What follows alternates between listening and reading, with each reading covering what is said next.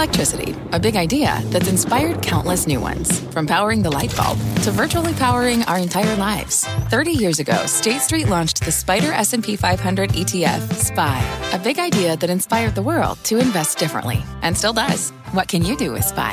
Before investing, consider the fund's investment objectives, risks, charges, and expenses. Visit ssga.com for a prospectus containing this and other information. Read it carefully before investing. SPY is subject to risks similar to those of stocks. All ETFs are subject to risk, including possible loss of principal. Alps Distributors Inc. Distributor.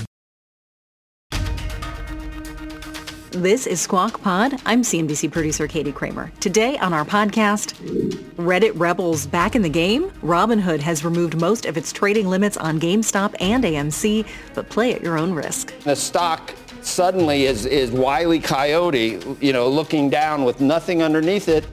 Johnson & Johnson seeking FDA emergency use authorization for its COVID vaccine. That agency's former commissioner, Dr. Scott Gottlieb. I think we're going to have a lot of supply in the market if this does get authorized, and the situation in terms of availability is going to start to change quite dramatically um, towards the end of March. And 23andMe going public through a SPAC backed by none other than Sir Richard Branson. In my opinion, there's really no better way to invest your money than healthcare. The financial returns can be very good, but it could also save your life or it could even save a family member's life. What the genetic testing company is offering investors with CEO Anne Wojcicki. COVID has taught us the importance of prevention. And what the human genome gives you is this information about what your risks are. That interview and an intimate conversation with our own Joe Kernan on what this technology means for us, human beings, to know who we're connected to and how. One thing that not anyone realizes, you are not related to anyone on the entire planet your entire life. And, and you're basically star matter. And when I had my daughter, she was the first person that was actually a blood relative. It's Friday, February 5th, 2021. Squawk Pod begins right now. Good morning, everybody. Welcome to Squawk Box here on CNBC. Happy Friday. I'm Becky Quick, along with Joe Kernan and Andrew Ross Sorkin. Robinhood has removed trading limits across the board at this point. That means that some Robinhood users will be able to buy GameStop for the first time since last Wednesday. Here's where that company's trading after yesterday's 42% dip. This morning it is up by about 10 and three quarters percent. That's Ooh. a gain of $5.75 back Surging. to 59.25. What's that, Joe? No, no, I didn't know my mic was on. I went, wow, surging.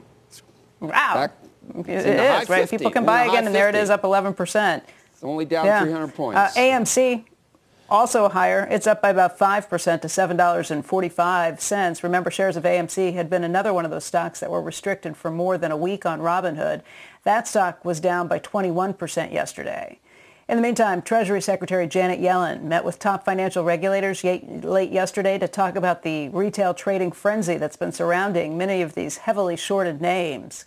A Treasury Department spokesman says that the regulators will continue to look at whether the volatility in these names and brokers' responses are, in their words, consistent with investor protection and fair and efficient markets. As you've said, Joe, fair and free markets. That's what everybody fair wants. Free market. That's all we wanted we don't we can't really disclose conversations we don't have on the air, can we, Sorkin? We we we we, we were talking about this Reddit situation. Can. Okay, I, I, will then. Uh, Andrew looks nervous. Remember, we said, when are we going to say?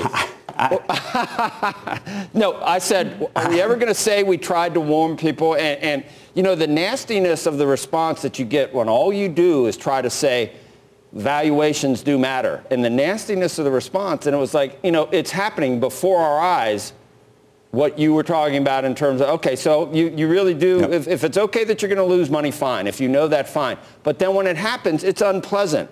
And when it, you know, when something is run up like that for whatever reasons, for, yeah, for whatever reasons, and then, you know, suddenly the shorts, whether they're covered or not, or something changes, and the stock suddenly is, is Wiley Coyote, you know, looking down with nothing underneath it, this is what happens. If you don't want to, you don't have to enter. You're worried they called you a suit and you love suits. So, uh, I, I, you know, you said Friday. I love maybe. wearing a, I love you wearing a beautiful Friday. pinstripe you suit, as you Friday. know. We might be able to say something on Friday. Now you're chickening out. So fine, I'll be the one that gets the nasty mail. Hey, so you're not gonna you're gonna let me uh, dangle out here, but hang out to dry, right, Sorkin? You're not gonna disclose any any private we can, conversation. We can say We told you Say so. something. Say- we told say- you so. If you thought you were going to make money doing this, we Right. told you so. Thank you. There you I go. drag it out of you. My word. Right. Okay. Uh, you, you're very sensitive to some of these. Uh, I don't know. They reminded me. No, Now they got- the only th- I've said it before. The, the only reason I'm sensitive is because so many of these people say You're they didn't hedge care about uh, losing the money, and Right, I just right. never believed that. But Right. Well, they who also am I to say? They, if they yeah, really, if they, really said- didn't, if they really didn't care about Right. the money, sure. But they were saying you didn't care that they were going to lose money either. You were just expressing. And, and but, I mean, we do. I think. Oh no. I care. The whole point of Right. But we The have whole point of this is to make sure of- people don't lose watching money. this. We have years Yes. of watching this. That finally, some of the millennials come in, and this is their first experience with with the, the, the stock market. I don't know. That's not democratization. That's like the school Well, of hard knocks. Look, I, and and the concern is with that if if these are people who are new to the market and who lose their shirts on any of this stuff, that will turn them off to the markets forever. Right. And the markets are your best way over time of actually maintaining wealth and building wealth. So Right. that that's It's what I worry about. I, I, I have people in my family that I've seen this happen to.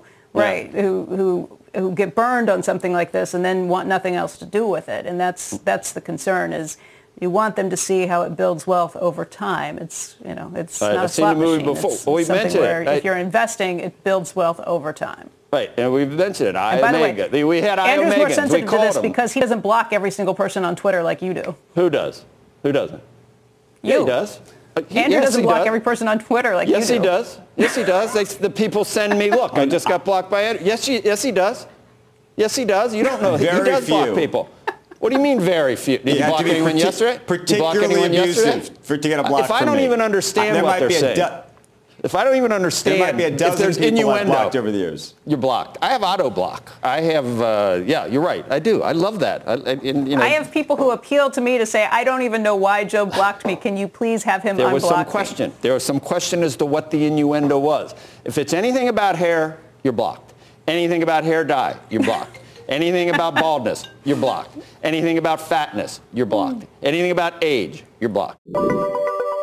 Johnson & Johnson said it applied for emergency use authorization uh, from the FDA for its coronavirus vaccine, and the FDA has now scheduled a meeting of a key committee to review the vaccine on February 26th. The J&J vaccine only requires one dose. Uh, it does ease logistics for healthcare providers. As a result, the company said last week that the vaccine was 66% effective overall protecting against COVID-19, although the number was skewed lower by reduced efficacy against other variants. Uh, the data showed that uh, J&J's vaccine was about 85% effective in preventing severe cases of COVID. That's very good news. The company said it is ready to begin shipping doses as soon as it receives approval, and um, we're expecting to hear more on that very soon. I think that this is a game changer. I, I, was really excited to hear about the emergency use authorization official request that they put in yesterday. I know the FDA is considering this at the end of the month on the 26th. There's a lot of pressure. Um, I'd love to see it approved more quickly. Um, I, I, have been watching some scientific reporters who I've been following for a while who I trust who say, look, this is the best the FDA can do because they're chronically understaffed. This is moving very rapidly. There's a lot of data that you have to go through, but obviously um, all of us would like to see a third vaccine here in the United States get rolled out more quickly. Um, they go back and forth, and I, I just want to go back to this point. The idea that the efficacy levels are not the same as the results that we saw for the mRNA ones, both Pfizer and Moderna, where they're talking about 95% efficacy. Uh, lower efficacy numbers for this, but it, it, it's not an apples to apples comparison because the trials that were being run for the J&J vaccine um, came later when there's these other variants that are out there. A lot of their testing was done in South Africa. I think they had something, this is a massive test that took place. It was 45,000 people. 15% of it was in South Africa where you had this, this other South African strain running around. So it, it proved more effective in terms of 85% cutting out the severe, um, severe issues and hospitalizations and cutting out 100% of death, even in South Africa where they were running those trials. So those numbers hold true even against these other variants. And I think that's incredibly important. We are used to getting a flu shot where it doesn't necessarily mean you're not going to get the flu that year, but even if you get it, you're less likely to get a severe case of it. And I think that's how people need to be looking at these things. This is going to be a game changer because I, I think in the quarter you'll wind up, if it's approved, in the second quarter getting 100 million doses from J&J, and that's 100 million people. Between that and the 200 million doses you're going to see from Moderna and from Pfizer, you're talking about 300 million people that will be able to be vaccinated, and that is a No, that- serious that- game changer in That's this country. That's two doses. You need, you need, you got to divide the. Yeah, the 200 Moderna but it's 100 million for each of Right, them. 100 million. Yeah, it's but 100 million for each. for That's each- the thing with. J&J. The, the 50% Moderna on the first shot, so 75% or whatever it was, whatever Yeah. it, lower it is, it's one shot and it's easier to, to handle and, and refrigerate and, and, you know, get it. I might, I And, might and by the way, all. they are running a test right now on two shots for J and J. I think they're about halfway through, maybe Yeah, eight weeks sure into that cycle. So they're they're running, uh, yeah, running a test to see what would happen after two shots Well, of that. be so I, you know, I, I think it's nothing but but good news. right? And you know, there are different variants, and there's there's hundreds and probably thousands of, of different variants uh, that we see. But we this is really a, a, a great technology to modify. You can modify it very quickly. You got to produce it again, obviously, after you modify it. But they know the exact sequence, and it's just really exciting. It, it, it's a model for, for what we can do uh, with molecular uh, genetics at this point, and, and even the automation of it. So it's all it's all good. Hopefully, hopefully we. Can, but it's worrisome. It is. as it- as Science it question for you, Joe. Yeah. Joe, science question. I understand how you can change the model very quickly on the mRNA, the Pfizer and Moderna Yep. one. Yeah. J and J and some of the others. Same same thing. Nah, I, I mean, yeah, it's, it's they're all Or is it nucleic acids. With the messenger RNA, it's just you know it's a little bit different than, than DNA. I, I think it's single strand. Well, we don't need to get into all that, but uh, it, it's not that different. Uh, Not, not that much more difficult Okay. to do it. I was cloning things, and not not the cloning you think, but cloning genetic sequences. I don't even want to say how long ago. What is it? Uh, 40 years ago. I was cloning with plasmid and phage and everything else. So I, I've done it. I've I haven't changed the DNA, but I've cloned it out of, out of the genome. It's not about me. Next on Squawk Pod, more on the Johnson & Johnson COVID vaccine with Dr. Scott Gottlieb. Could you stimulate multiple arms of the immune system by using these vaccines interchangeably? I think you're going to see more data looking at that question coming out towards the fall. Immunizing America, right after this. What's on the horizon for financial markets? At PGIM, it's a question that over 1,400 investment professionals relentlessly research in pursuit of your long-term goals. Specialized across asset classes, but united in collaboration, our teams provide global and local expertise. Our investments shape tomorrow, today. Pursue your tomorrow with PGIM, a leading global asset manager.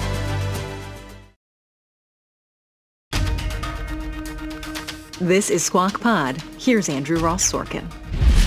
Welcome back to Squawk Box. J&J submitting its application to the FDA for uh, the emergency use of its COVID vaccine. This coming as the rate of vaccinations picking up. The number of people who have received at least one shot is now higher than the total number of reported U.S. infections. I want to bring in former FDA Commissioner Dr. Scott Gottlieb. He currently serves on the boards of Illumina and Pfizer, of course, also a CNBC contributor. It's great to see you, Scott, this morning. Uh, we, they've now put this into the FDA. How quickly do you think we're going to hear back, and how quickly can we get uh, the jab?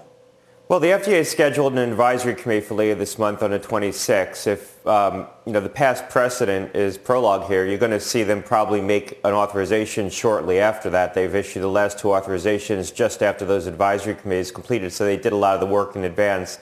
So if things go well and the, the data supports an authorization here, which we think it will based on what we've seen put out by the company already, I think you could have this available um, by early March. And remember, J&J is going to be prepared to supply the market, at least in that first month, with, with tens of millions of doses. Um, you know, they've talked about maybe 30 or 40 million doses within the first month, possibly, based on some of their public statements. And so that's a lot of additional supply coming into the market in March, in addition to the upwards of 220 million doses that will be, have, will be supplied by Moderna and Pfizer by the end of March. So I think we're going to have a lot of supply in the market if this does get authorized. And the situation in terms of availability is going to start to change quite dramatically um, towards the end of March. Scott, speak to the issue though of distribution. Obviously, one of the benefits of the J and J vaccine is the refrigeration issue is not is not an issue. Are there certain places in the country that you think are going to get this in a way that maybe they weren't getting the Pfizer or Moderna drug? And also, is there going to be a battle over consumers wanting to get one or the other given some of the efficacy numbers that we've heard uh, already? Yeah, we have to wait and see what FDA does, whether or not this gets a broad label or whether or not the data allows the agency to try to authorize this um, in certain targeted populations. We don't know what the data shows and whether or not there's a difference in efficacy across different groups depending on age or comorbidities. So we need to wait and see that. It's possible that it could get a different label than the other products, but assuming that it doesn't, I think you will see this pushed into pharmacies and more austere settings while the other vaccines that need to be kept in special conditions, including the Pfizer vaccine, the company I'm on the board of, are put into more of the large distribution sites where they have equipment on hand to, to handle those vaccines in the ultra cold storage temperatures that are required for the distribution of uh, those products. But I, I, suspect that this vaccine is going to get thrown into the mix, that it's not going to be um, distributed in a special way where consumers are going to be able to say, I'm going to this site to get this vaccine or this site to get another vaccine um, unless the FDA does give a label on this that's a little bit more narrow than the other products. What do you think the chances that those who are taking the J&J vaccine will end up getting a second shot if in fact the studies come back that show that, uh, that a booster uh, improves the situation and its efficacy? Yeah, we have to wait and see what the data shows, but I would say the chance is probably pretty good. I think that data is probably going to show that you get an increment in efficacy. We've seen that with all the other vaccines when you've delivered a second dose. And this vaccine, J&J has a lot of experience with this platform. One of the concerns about delivering a second dose of a viral-based vaccine, a viral vector vaccine, is that you develop antibodies to the vector itself, to the delivery vehicle.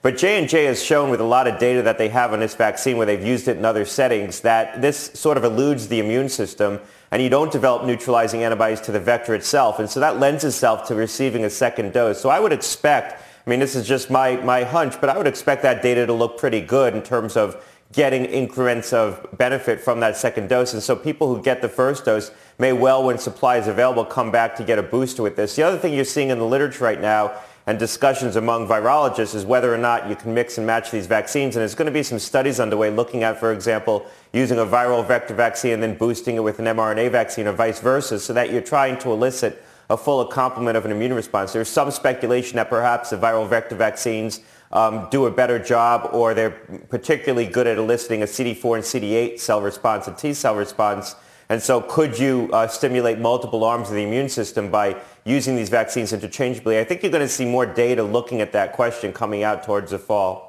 Scott, what do you mean when you say that they could uh, give a narrower prescription from the FDA in terms of who'd be using it? Would it go to people who are uh, not in high-risk populations, or what, what do you mean?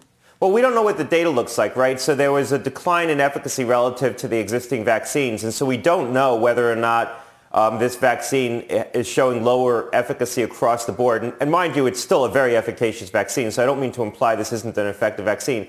But we don't know whether or not um, it's showing declines in efficacy in certain subgroups or whether or not that's across all subgroups, and you really can't identify a patient who isn't deriving um, the same level of benefit as another patient. If the FDA is able to look at that data and say, for example, and this is just speculation, um, I, don't, I don't have any idea that, that the vaccine is demonstrating this, but if you see you know, that people over a certain age are the ones who are experiencing uh, more of the breakthrough infections or people with certain comorbid conditions. And if the FDA is able to identify that. You might see a label that's a little bit more nuanced. So that's why the FDA needs to look closely at that data. So the FDA review is going to provide a lot of insight.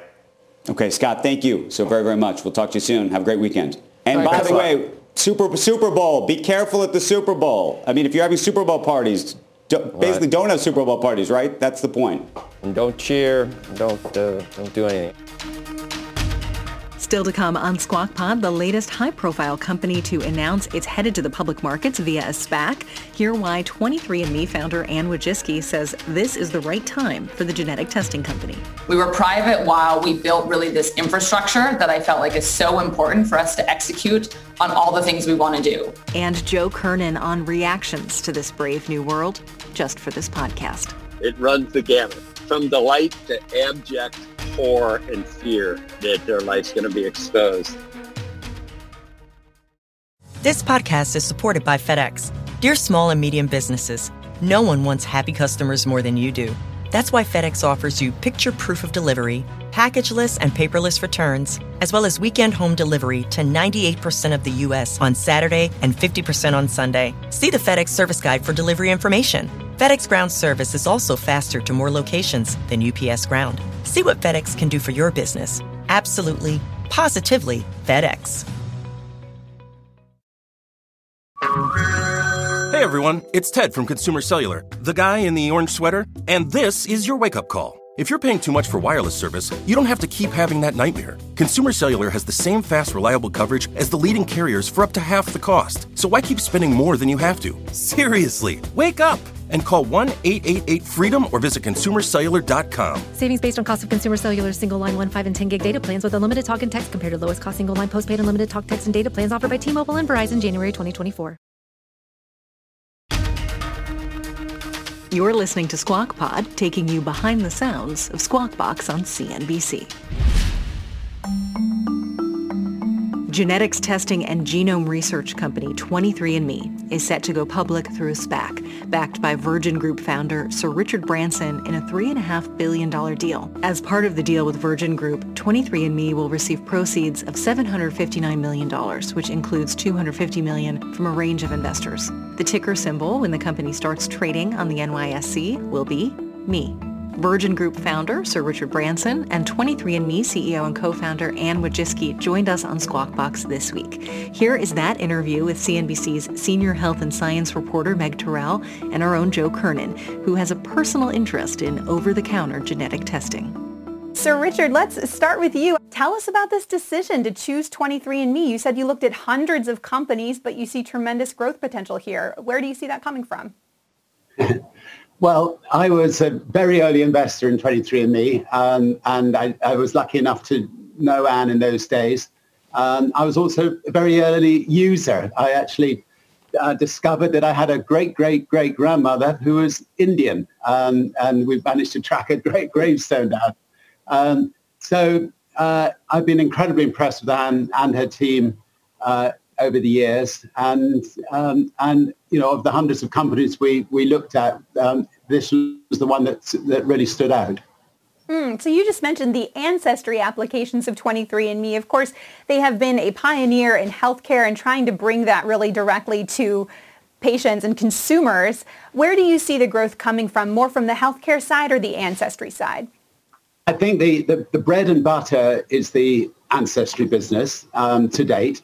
Um, uh, but the but 23andMe now enables people to take control of their health, um, to lead healthier lifestyles, um, and then uh, with the knowledge they've got, they can develop drugs much quicker um, to cure people. Um, and um, you know, since investing in 23andMe a number of years ago, but you know, we, we at Virgin have gone on to invest in companies seeking to cure cancer, to diabetes, um, heart and liver issues, um, and so on. And we've also set up companies like Virgin Pulse to help people lead healthier lives.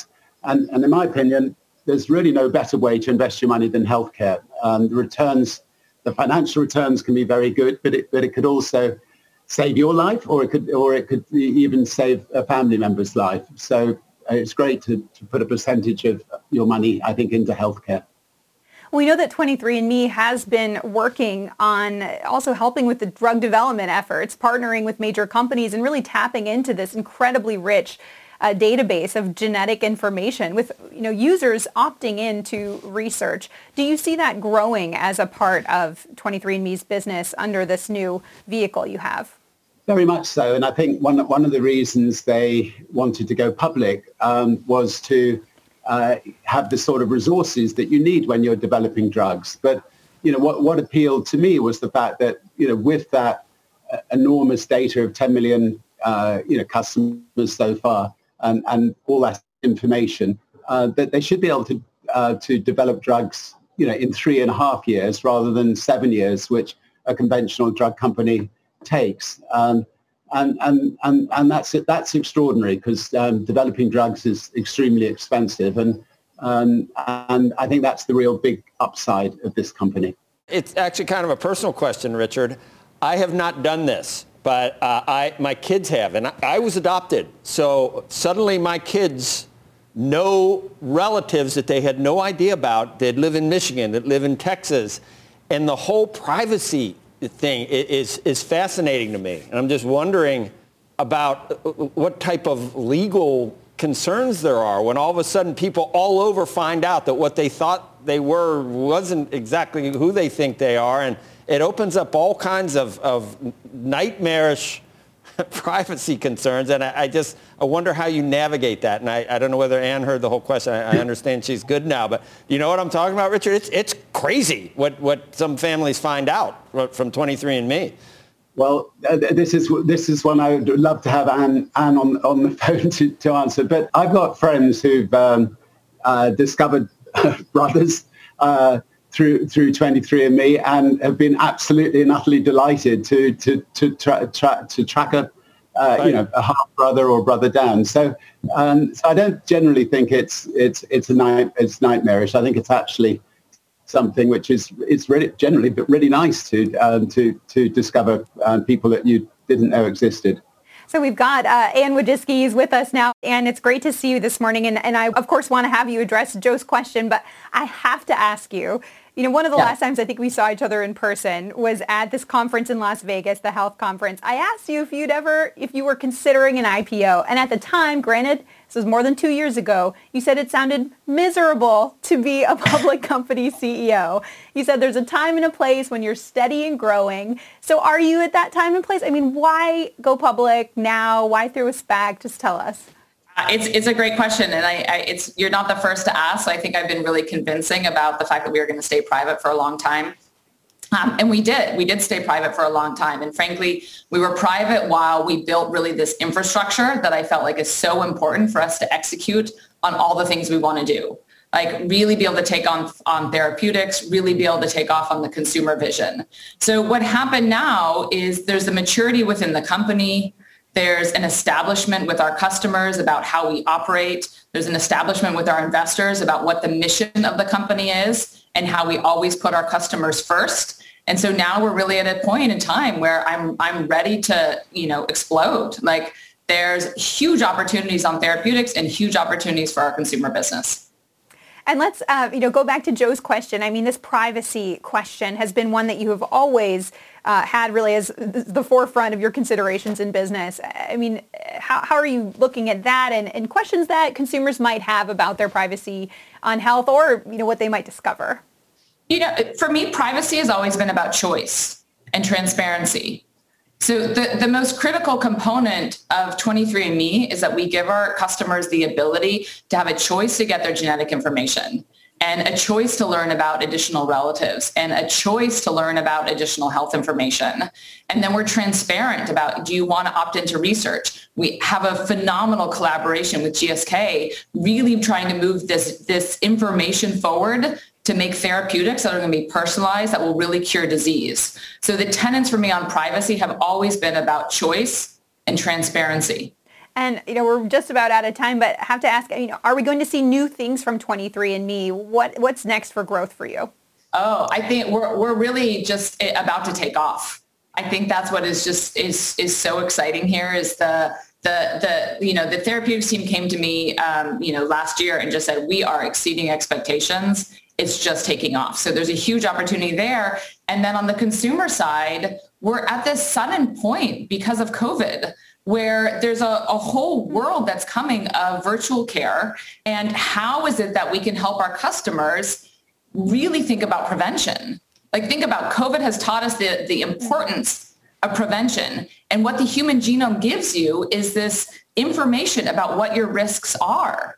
And now what we're going to be able to do is give you more and more of those tools. How do you help keep our keep our customers healthier? We found over 75% of our customers were already taking actions trying to be healthier. And so the next era for us is about using your genetic information to benefit from the human genome and actually have a healthier, longer life.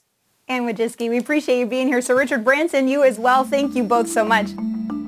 Following that interview, I caught up with Joe while he was on his way home from the studio. You might hear a few car sounds like his blinker. Hello? Hi, how are you? I'm good. How are you? Great. You sound fantastic, Joe. What do you know about 23andMe, about what the company does? Um, I mean, I obviously I, you know, have an advanced degree in, you know, molecular biology, so I understand how, you know, how genetics works. So what I know about the actual product is that I think my son and my daughter both did it.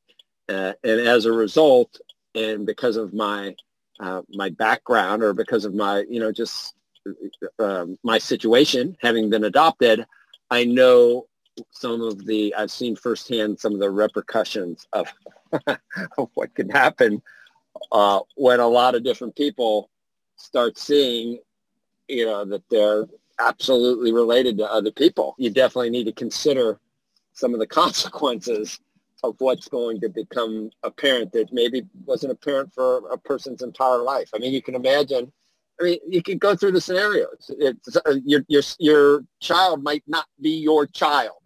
Uh, you might uh, grow up and find out you've got siblings somewhere else around the world that you had no idea that you had because your father was. I mean, just think of the scenarios that you can paint and there's a lot of you can, there's a lot of stuff, a lot of closet, a lot of things in people's closets that, that, that people don't know that can come out from this information if you're if you're not careful. It's funny because you'd think that the good thing about genetic testing would be what it could tell you about your own health or predilections for certain kind of diseases, the future. And it's interesting that it's really all the stuff that's coming out of the past from people getting their genome sequenced that is getting the most headlines and is also kind of causes a lot of sort of emotional response to, to stories about using this company.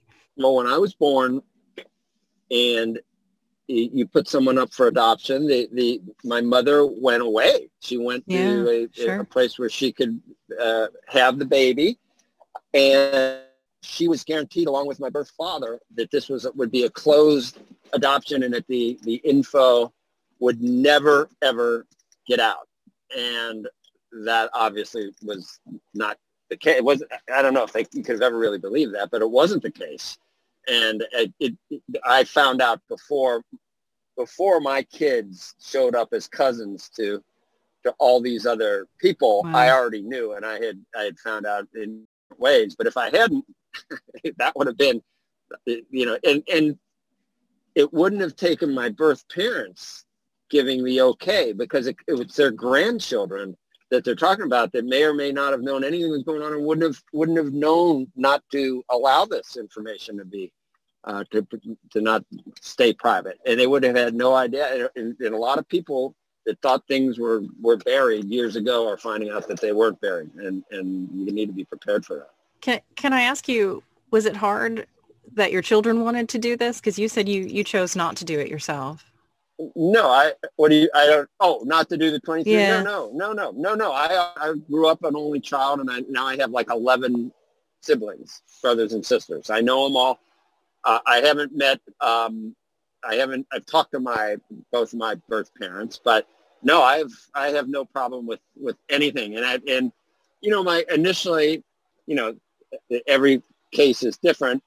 Well, you know, my birth father tried to hang on to the idea that, well, there's a lack of clarity. Well, it became very clear when all of his grandkids were uh, so closely related to genetically to my kids that it, you know, people need to face the People need to face, and that's fine. I, I have no, I would take 23andMe. I just, I don't know, what do you got to do? Spit in something? I, I'll do that. I never looked for my birth parents while my um, parents that adopted me I were still alive. I just, I don't know. I, I didn't feel, I was just a very tiny baby when I got adopted, but you know, I finally was able to tell my mother that and father that, you know, nobody else was was going to be there. And you see what happens when a, a kid when a kid doesn't have, um, you know, the love of a of, of a parent. And it's uh, you know I owe them. I owed them because I was I was 12 weeks old or whatever when when I was adopted. But um, so I, I didn't really pursue it. And then my wife,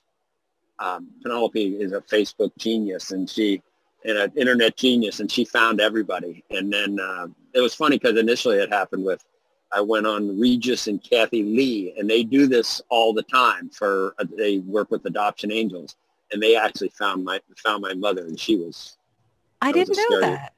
Oh yeah, it was a scary original phone call. One thing that not anyone realizes that, and I, you know, I'm watching. It's a great TV show called Anne with an E. She was an orphan, but she made the point. You, you, you are not related to anyone on the entire planet your entire life, and and you're basically star matter. You, you're, you know, you, all your your chemicals came from from the stars and that's all you are. You're you're descended from the stars because you don't know one other person on the earth that you're related to. And when i had my daughter she was the first person that was that was actually a blood relative. And it becomes actually really special and really uh, it becomes a big deal. And it was my son. So but now i got like i said i got like i don't know. I haven't even counted. I got like i think i got like 10 um, half siblings and i'm pretty close to a, to a couple of them really close in fact That- to a couple of them That's wonderful because Sir Richard said something about he used the phrase uh, that people have been absolutely delighted to make to make family connections, and and that seems like the best possible scenario for me. Right. It runs. It runs the. Believe me, it runs the gamut from, from, from from delight to abject horror and fear that that their life's going to be exposed. I have not watched Anne with an E, but I'm a huge fan of the original Anne of Green Gables from the 80s. Oh, I've been, I've been, I've, I went to, your- I went to Prince Edward. Island. It's fantastic. You've got to go. That's It's beautiful. beautiful. You see the whole place and you see what inspired that amazing. Well, you got to watch that. How can you have read it and have been there and not watch it? But get your tissue box, your tissue box ready. I will. I will. All right. Thank you, Joe, so much. Thanks for sharing this with us. All right, have a great Super Bowl weekend. You too. Thanks. That's Squawk Pod for today and for another week. Thanks for listening. Squawk Box is hosted by Joe Kernan, Becky Quick, and Andrew Ross Sorkin. Tune in weekday mornings on CNBC at 6 Eastern.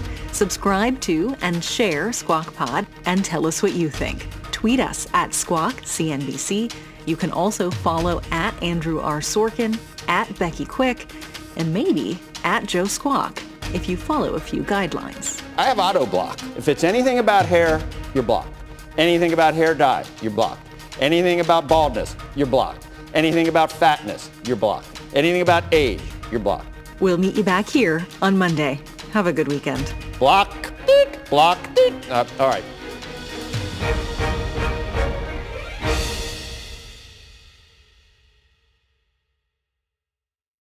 This podcast is supported by FedEx. Dear small and medium businesses, no one wants happy customers more than you do. So you need a business partner just like you. Like FedEx, who understands your passion for serving your customers because they have the same commitment towards you. That's why FedEx offers you picture proof of delivery, packageless and paperless returns, as well as weekend home delivery to 98% of the U.S. on Saturday and 50% on Sunday. See the FedEx service guide for delivery information.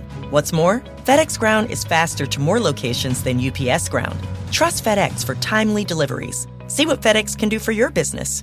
Absolutely, positively FedEx.